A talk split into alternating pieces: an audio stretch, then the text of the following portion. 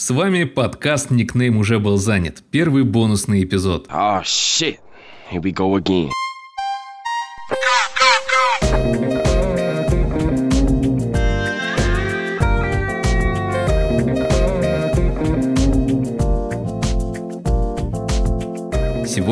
Рекордно короткий для нас тайминг я, Андрей Пушкарев, поведаю вам историю. Историю, которая началась за 40 лет до выхода этого, как говорят профессионалы подкастинга, эпизода в нарративном формате.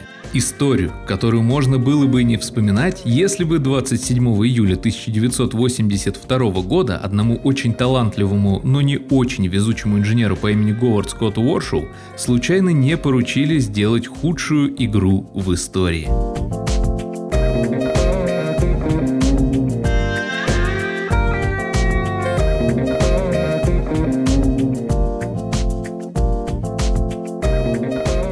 Наткнулся я на эту игру, когда писал пост для нашего телеграм-канала. Кстати, подписывайтесь. В описании к этому выпуску есть еще несколько любопытных для изучения ссылок. Например, вы, как и я накануне, сможете сыграть в самую худшую в мире видеоигру под названием E.T. The Extraterrestrial, созданную по мотивам одного из лучших одноименных фантастических фильмов Стивена Спилберга. Вышла она для консоли Atari 2600 аккурат под конец 1982 года. Сам игровой процесс вроде бы есть, управление всего 5 кнопок движения до действия. Но чтобы понять, что в ней надо делать, мне пришлось прочесть описание, попробовать еще раз, найти гайд и попробовать еще раз, представить себя геймером из 80-х, поиграв чуть-чуть в Пэкмана и вновь попробовать еще раз. В итоге я сдался, посмотрел прохождение, которое записал какой-то садомаза геймер из наших времен, поугарал над комментами и обратил внимание на один из них, где написано, что в 2013 году ее пропатчили. Тогда я решил покопать дальше и понять, зачем же патчить и так самый ужасный проект.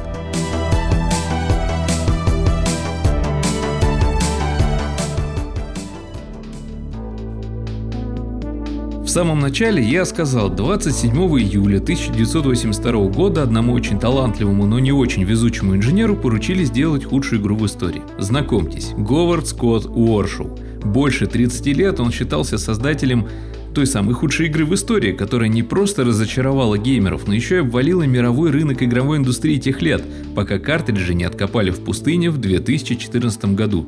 И вы сейчас такие «Чё? Чё? Чё?» Пока я никак не отвечу, а остаточные вибрации сложнейшего вопроса во Вселенной, летящего сквозь пространство и время, приводят нас к самому началу истории.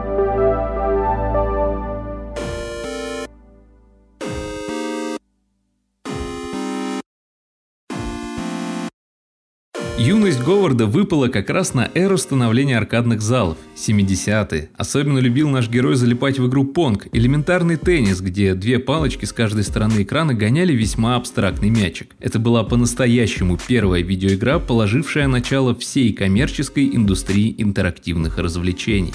И создана она была в Atari – уже в универе мистер Уоршоу полюбил компьютеры, потому что для их изучения достаточно было прочитать толстенный гайд и все, можно начинать свой путь в кодинге и разработке. Получив степень магистра технических наук, он устраивается в компанию Hewlett Packard, она же HP, где, проработав некоторое время, понимает, насколько же там скучно. И тогда один из его друзей предлагает устроиться в Atari, настоящую рок-звезду среди всех. Это была самая быстро растущая компания. Ежегодный оборот составлял составлял 2 миллиарда долларов. Сейчас эту сумму, как и многие, что я буду называть дальше, стоит умножать примерно на 3. То есть 6 миллиардов прибыли каждый год. Atari занимала 80% всего видеоигрового рынка. Помимо нее уже тогда существовали, например, Nintendo и Activision.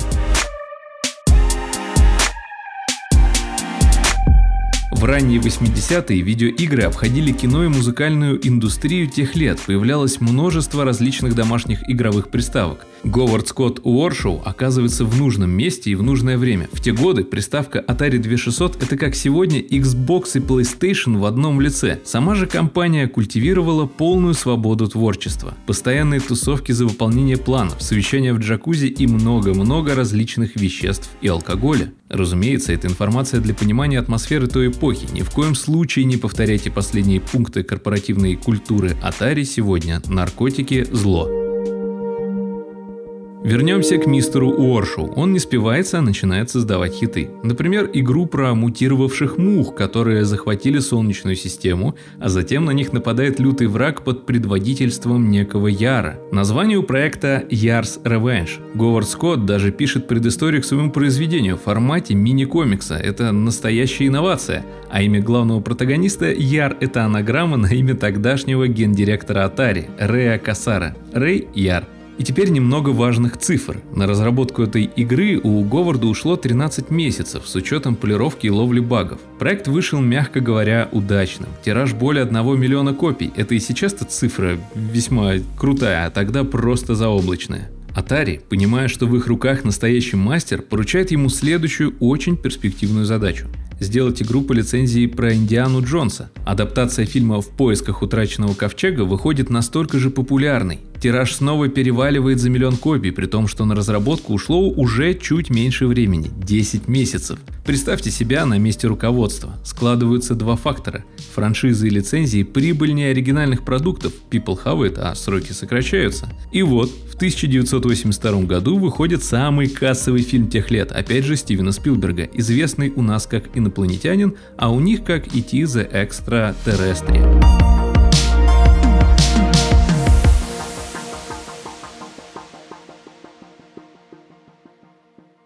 Сборы 322 миллиона долларов. На сегодняшние деньги снова умножаем на 3. В самом начале я уже дважды называл дату 40-летней давности, 27 июля 1982 года. В этот день мистер Уоршоу узнает, что, во-первых, на концепцию игры дают полтора дня, во-вторых, ее хотят отправить в печать к 1 сентября. Зачем? Чтобы успеть положить картриджи на полки магазинов к предрождественскому ажиотажу. Фильм популярнейший на планете, мерч разлетается как горячие пирожки, стало быть и ставки были столь же велики. Настолько, что лицензию на выпуск проекта выбивали долго, мучительно, с кучей интриг и огромной стоимостью, порядка 25 миллионов долларов. Не забываем умножать на 3. Пан или пропал, хотя руководству казалось, что все шло по маслу. Говарду, помимо создания концепта за 36 часов, нужно было защитить ее и перед самим Спилбергом, и уже после, всего за 5 недель, сделать лучшую игру на свете.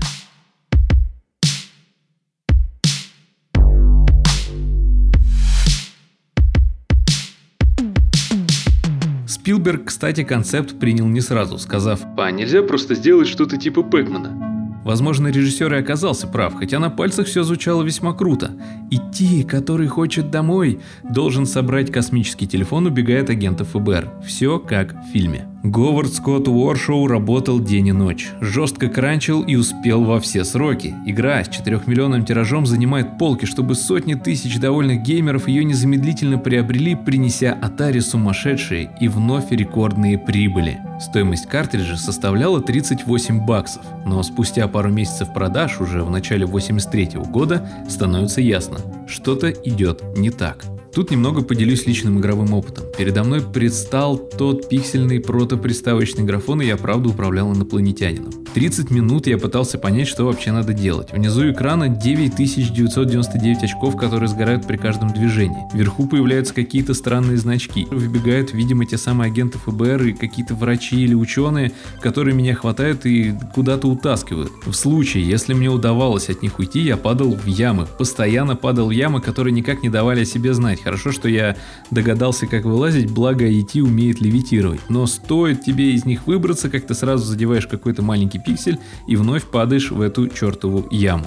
Короче говоря, никто не соврал. Забавно, что Спилберг в нее тоже поиграл и его все устроило. В целом, как и многих хардкорных геймеров тех лет. Думаю, большинство бы сырость игре и простило, если бы она не нарушала главную геймдизайнерскую заповедь – быть понятной.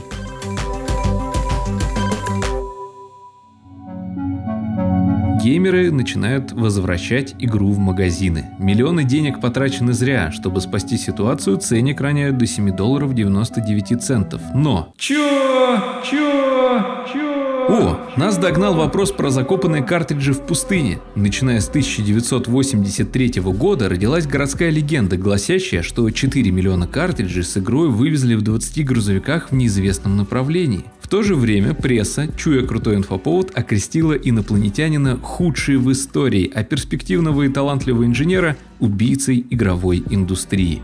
Все это происходит на фоне невероятного падения вообще всего рынка интерактивных развлечений, который буквально только что был рекордным. С более чем 3 миллиардного оборота индустрия сокращается всего до 100 миллионов в год. В Японии это называют Atari шоком.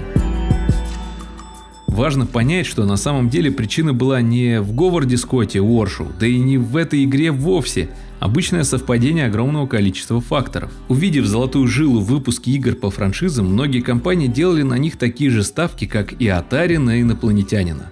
Ну а геймеры всегда были, есть и будут народом умным и привередливым. Они быстро выкупили, что в основном за крутыми известными названиями таится всякий ширпотреб, и просто перестали брать новинки. Более того, место в домах у приставок начали отвоевывать персональные компы, которые позволяли запускать более сложные и интересные игры. Да и распространялись эти самые игры куда проще, чем картриджи. К тому же на ПК можно было печатать тексты или, скажем, вести домашнюю бухгалтерию. И все это за примерно ту же стоимость, что и приставки. Говард Скотт Уоршоу попал в банлист игровой индустрии. Позже он стал маклером, а затем и вовсе увлекся психотерапией, чем, кстати, занят и по сей день в Силиконовой долине. Как он сам говорит, благодаря инженерному образованию и опыту ему стало проще наводить порядок в мозгах у спецов.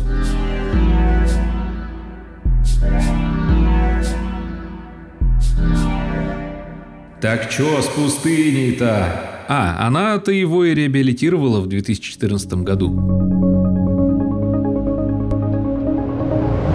Энтузиасты решили провести раскопки на месте предполагаемого захоронения. Проведя исследование, которое в совокупности длилось порядка трех лет, им удалось определить точное место расположения. На место раскопок прибыл и сам Говард Уоршоу. В тот день под тоннами мусора было найдено 1300 экземпляров с игрой. Городская легенда стала реальностью. Картриджи разлетались на аукционах, доходя до стоимости в полторы тысячи баксов. Конечно, увезли не 4 миллиона копий тогда, а всего 780 тысяч, ну как всего, цифра немалая. Но зачем и почему Atari поступил именно так, понять сложно. Само бывшее руководство в интервью говорит, компания покончила сама с собой.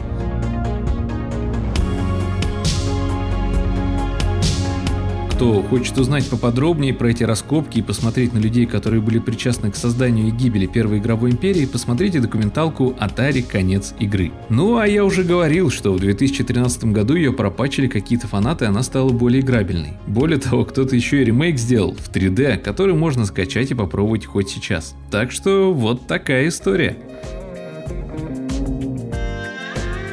Слушайте наши эпизоды на всех удобных платформах. У нас бывают как и видеоверсии, интервью, разговорные подкасты, ну и вот такие небольшие бонусные штучки. Обещаем делать подобное почаще. И помните, где все легенды остаются выдумкой. Таков путь.